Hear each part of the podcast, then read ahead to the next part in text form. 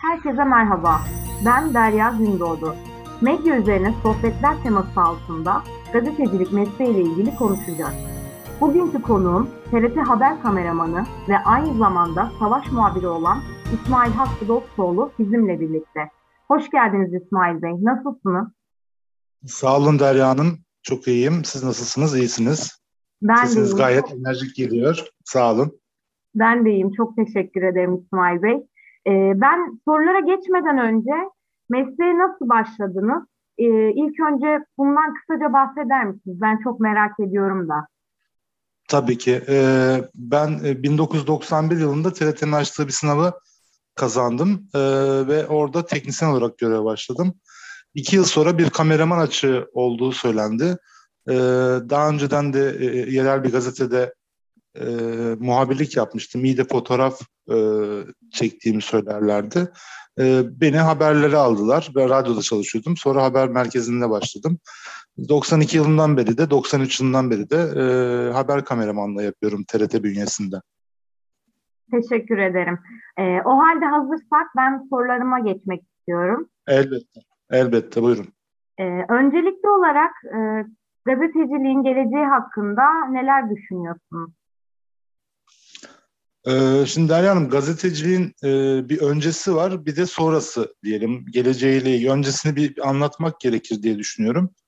Tabii. Şimdi gazetecilik önceden tabii daha zordu. Yani benim ilk çalıştığım, başladığım yıllarda daha zordu. Yani bir ilden ile giderken bir ilçede durup P T T'den ödemeli olarak T R T'ye arar, haberi öyle yazar.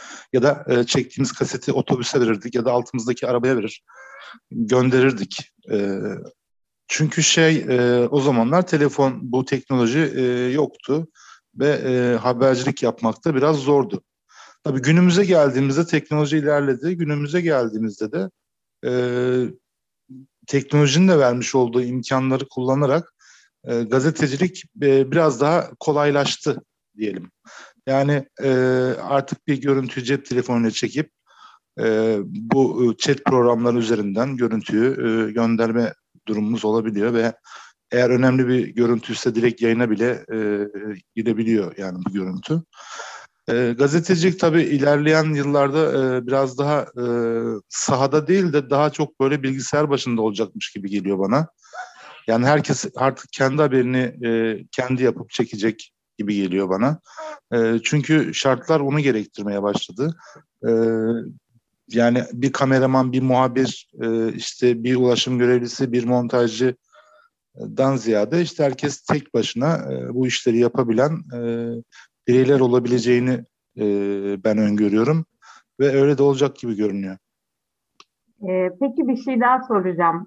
doksanlı yıllarda işe başlamıştınız ve evet. doksanlı yıllarda hangi araç ve gereçleri kullanıyordunuz ve şu an günümüzde hangi araç ve gereçleri kullanıyorsunuz özellikle? Tabii şöyle anlatayım. Yani o zamanlar doksanlı yıllarda tabii cep telefonu yoktu. Yani e, cep telefonu doksan yediden itibaren Türkiye'de yaygınlaşmaya başladı. E, yani doksan beşte bize araç telefonu verilmişti mesela. Çok büyük bir lükstü bizim için. Tabii o zamanlar Betacam, Sony Betacam kameralar kullanıyorduk. E, Pal çekerdi ve e, bayağı ağırdı yani onlar yaklaşık on altı e, kilo aksesuarlarıyla on altı buçuk kiloya kadar çıktığı oluyordu.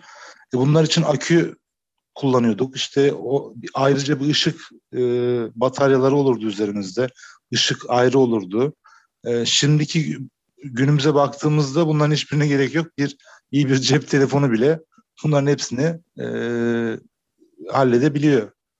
Yani ekranda e, hani kalite olarak demeyeyim de habercilik olarak anlatayım.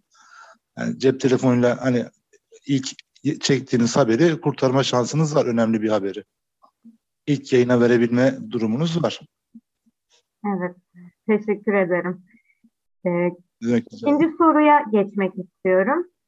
Ee, gelişen Tabii. teknolojiler sayesinde medya sektöründe de değişimler meydana gelmekte haliyle.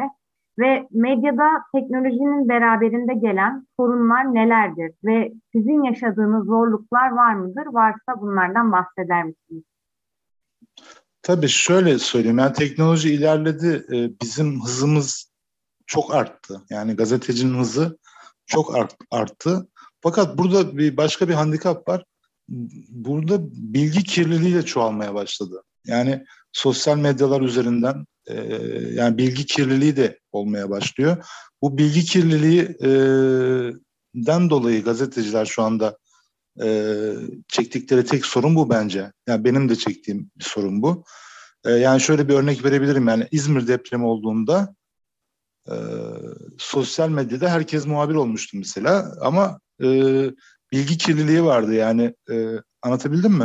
Evet. İlk etapta o bilgi kirliliğine göre siz de e, ona göre e, bir şeyler yapmaya çalışıyorsunuz. Ya da e, ister istemez sizin bilginiz ne kadar sağlam olursa olsun kafanız karışabiliyor. Yani bunu yayında söyleyemiyorsunuz. E, işte haberde aktaramıyorsunuz. O ilk e, anlarından bahsediyorum. Bilgi kirliliği e, biraz e, sorunlu bugünlerde. Ama şöyle de bir şey var. Yani hızımız arttı. Yani hız çok arttı. Yani önceden diyorum ya, e, ya P T T'den telefonla yazdırırdık yani ya da otobüsle şey internet hızları arttı. Yani internetten ilk görüntü geçtiğim günü aklıma geliyor benim iki bin üç yılında e, File Transfer Project diye F T P üzerinden montajlayıp geçtiğim bir haber aklıma geldi. Yani çok özel bir şeydi yani e, hani kaseti göndermek var ya da çektiğin haberi başka bir ilde o merkezli kasetle bir beraber son sürat ilerlemek vardı. Şimdi artık onların hiçbirine e, gerek duyulmuyor. Yani herkesin cep telefonu var. En kötü e, şey bile olsa yani bir internet kafeden bile gidip oturulup e, yapılabiliyor. Ya da cep telefonundan bile montaj yapılıp e, yayına hazır halde e, bunlar sağlanabiliyor. Hızımız arttı Derya Hanım. Hız, hız çok arttı ama bu hız bizi e, işte bilgi kirliliğini şey yapmaması lazım. Yani yönlendirmemesi lazım. Anlıyorum. Yani e, özellikle şimdi haber kameramanlığı farklı bir nokta. Ama sizin ayrıyeten yapmış olduğunuz savaş muhabirliği yani birçok yabancı ülkeye, savaş bölgesine gidiyorsunuz. Özellikle e, orada teknolojinin böyle kötü bir noktasını yaşadınız mı? Yani ah be şu da olsaydı ya da şu da olmasaydı ne olur dediğiniz oldu mu hiç? E, elbette. Şimdi haber kameramanlarının şöyle bir e, pratikliği vardır. Nerede ne zaman nasıl görüntü geçeceğini bilir ve çok hızlı e, yapmak zorundadır. O hız orada onun tecrübesini gösterir. E, yani ben Suriye'de falan böyle telefon çekmeyince e, Türkiye'deki hıza alışıyorsunuz ya da mesela Bağdat'a gittik biz. Ee, geçen sene Kasım ayında e, sokak olayları vardı. Hı hı. Görüntüler çektik, görüntüleri göndereceğim. Yani WhatsApp'tan bile gönderemiyorum. O kadar kötü bir şebeke. Ee, yani böyle çıldırıp ağlayasım gelmişti. Ee, ya neden böyle oluyor falan diye. Sonrasında baktım olmayacak. Ee, otelden, e, otelin business e, merkezinden, business salonundan şey aldım. E, internet aldım kablolu internet. Onunla bile zor bela yani on dakikalık görüntüyü yaklaşık üç saate falan gönderdim. Bu e, böyle durumlarda demoralize oluyorsunuz tabii. Ama e, şöyle söyleyeyim. Bunlar artık eskisi gibi değil. Şimdi dört buçuk G cihazları da var. dört buçuk G cihazlarını zaten yanında götürüyorsunuz. Gittiğiniz ülkenin kartlarını ona taktığınızda bir şekilde görüntünüzü geçebiliyorsunuz. Ama o dört buçuk G cihazlarını götüremediğiniz yani götüremediğiniz şeyler de oluyor. Yani ülkeler de oluyor. Yani hı hı. Mesela daha şöyle söyleyeyim. Ben Fizan'a gitmiştim. Bir çöl geçmemiz gerekiyordu. on altı saat arabayla. Bir tek uydu telefonumuz vardı mesela. Uydu telefonunu yani hiç açmamıştık. Yani bir şey olursa şarjı bitmesin diye. Sonuçta on altı saat bir yolculuk söz konusu. Ben mesela uydu, yolda kaldık. Uydu telefonuyla yardım istedik. Ee, onu hiç unutamam. Yani o, o teknolojiyle beraber hız geliştikçe e, sizin siz de ona ayak uyduruyorsunuz. Yani bir aksaklık olduğunda tökezliyorsunuz. Ee, işte onu tökezlememek lazım. Öyle söyleyelim. Evet, haklısınız. Gerçekten işiniz çok zor. Ve ben e, son olarak da medyada özellikle yani nitelikli eleman ve istihdam sorunu var. Oldukça fazla. Siz bunu nasıl değerlendiriyorsunuz? Yani sizin çalışmaya başladığınız dönemden itibaren yani değerlendirirseniz daha iyi olur. Tabii. Şimdi e, Derya Hanım şöyle anlatayım size bu konuyu. Ee, öncelikle usta-çırak ilişkisi diye bir ilişki vardı. Bu artık bu e, dönemlerde yok. Ee, şimdi şöyle anlatalım size. B B C'nin muhabirlerine ya da işte C N N, C N N'in muhabirlerine ya da böyle işte Deutsche Welle'nin muhabirlerine bir bakarsanız eğer, yaşları genelde kırk üzeri insanlar. Evet. Ee, ve alanlarında uzmanlaşmış kişiler. Şimdi bizim Türkiye'deki e, haber kanallarına baktığımızda e, genelde gençler var. E, ve e, yani u- ucuz paralara, daha az paralara çalıştırılıyorlar. Ekranın önünde olmak tabii ki şeydir, e, insanın egosunu okşar. Ee, ve çalışırsın ama e, bu benim görüşüm kesinlikle şey, bir işte uzmanlaşmak lazım. Yani siz eğer bir muhabir olacaksanız e, atıyorum polis adliye muhabiri olacaksanız siz ömrünüzün sonuna kadar polis adliye muhabiri olar, yani oradan emekli oluncaya kadar polis adliye muhabiri olmanız gerekiyor ki e, haber atlamay- atlamayasınız ya da o işlerde e, e, tecrübeniz olsun, bilgi ve birikiminiz olsun. Ya da sağlık muhabiri olacaksınız. Sağlık muhabiri, yani sağlık muhabirliği de aynı şekilde. Yani biz de mesela savaş bölgelerine gidiyoruz, riskli bölgelerde çalışıyoruz. Mesela bize kimse öğretmedi ama biz gide gele tecrübeyle öğrendik bu işleri. Şimdi genç arkadaşlar tabii iş bulmakta zorlanıyor. Daha doğrusu staj yapmakta bile zor. Evet, kesinlikle. Şimdi şey yapmayalım, yani staj bile yapamıyorlar. Şimdi gazetecilik okuyan e, şey arkadaşlar. Ben onların hani şevki kırılsın diye söylemiyorum ama kendi haberini kendin yapıp kendin yayınlarsan e, bir televizyon kadar etkisi olduğu, şu teknolojiyle etkisi olduğunu düşünüyorum ben. Örnek verebilirsek yani e, bir Instagram kanalı açıp e, birer dakikalık görüntülerle etrafında gördüğü, kendine önemli gelen haberleri montajlayıp orada yayınlaması bir televizyon e, şirketine gittiğinde e, onun referansı olur. Yani derler ki bak bu adam bu işleri yapmış. Burada Instagram sayfası var. İşte yüz tane haber çekmiş, yapmış. Demek ki bu işi seviyor. Demek ki meraklı. Yani kriterler öyle belirleniyor artık son günümüzde biliyorsunuz. Yani takipçi sayısı soranlar bile olmuş, benim öğrencilerimden söylemişlerdi. Ee, bu istihdam konusu şöyle, yani çok televizyon olması, e, ben çok televizyon olmasından yana değilim. Şöyle söyleyeyim, yani haber kanalı olarak e, çok haber kanalı olsun istemem. E, çünkü e, bilgi kirliliği oluyor, farklı yorumlar olabiliyor. O yüzden hani seçme de olabiliyor. Tabii ki, tabii ki. O yüzden hani e, daha kaliteli, e, bu işte ustalaşmış, e, bu işi bilen, e, bu işle ilgili e, bir birikimi olan, devamlı bu işe çalışmış bir e, insanından dinlemek isterim ben mesela e, canlı yayında o haberi. Yani atıyorum işte bir savaş muhabirinin, yani hayatında hiç savaş görmemiş, işte Suriye sınırında İki çelik yelek giyip e, muhabirlik yapan arkadaşlar da var yani. Onları da biliyoruz. E, onlar da savaş muhabiri oldular. Ama e, ben Irak, Afganistan, e, İsrail, Lübnan, e, Kenya, Gürcistan, daha Suriye'yi saymıyorum. E, savaşlarını gördüm. E, yani Kosova, Bosna hepsinde çalıştım. E, o yüzden hani bu işin bir bilgili, birikimli olmak gerekiyor. Ama biz de dediğim gibi bir usta-çırak ilişkisi vardı. Ben ustalarımdan öğrendim. Onların tecrübelerinden faydalanarak öğrendim. Yanlarında gittim, nerede durduklarını öğrendim. Ee, şimdiki arkadaşlara da, yani yöneticilere de diyelim, benim tavsiyem bu. En azından e, bir usta-çırak ilişkisi olması gerekir. Evet.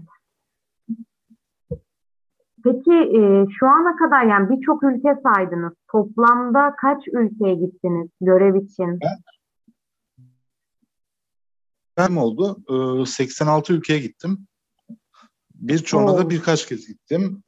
Fakat tabii seksen altı ülke ama bir on ülke var. Onların da yani gittim indim, tekrar bindim, öyle diyelim. Yani ayak bastım aslında.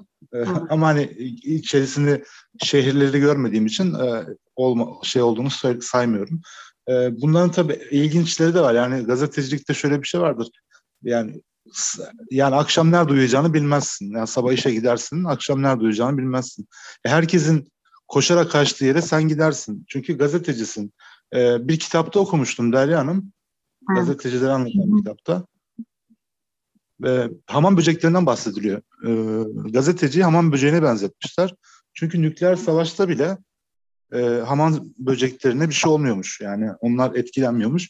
Gazeteciler de öyle. E, kendine yani tsunami olur gidersiniz, savaş olur gidersiniz, deprem olur gidersiniz, e, sel olur gidersiniz, e, çığ olur gidersiniz. Gazetecilik farklı bir e, meslek ve ayrıca çok bir yaşam biçimi benim için. Mesela benim için öyle, bu işi yapanlar için de öyle. Bağımlılık yapar gazetecilik. Ee, hani artık bu teknolojiyle, bu hızla hani ne kadar ilerlenir, ne kadar neler yapılır bilmiyorum ama e, dediğim gibi yani gazeteciliğin artılarından biri de seyahat etmektir. Ee, işte ülke görmektir, şehir hmm. görmektir.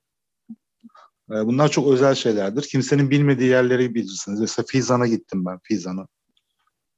Mesela kimse bilmez ya da işte Tuvalu diye bir ülkeye gittim. E, kimse bilmez mesela. Dört gün uçakla gittim. Uçarak. Dört gün sürdü yani uçakla. Oradan in oraya bin, oradan oraya. Bir ada yani burası. Yeni Zelanda'dan da biraz ileride. Ya bunlar tabii gazetecilik mesleğinin vermiş olduğu avantajlar diyelim.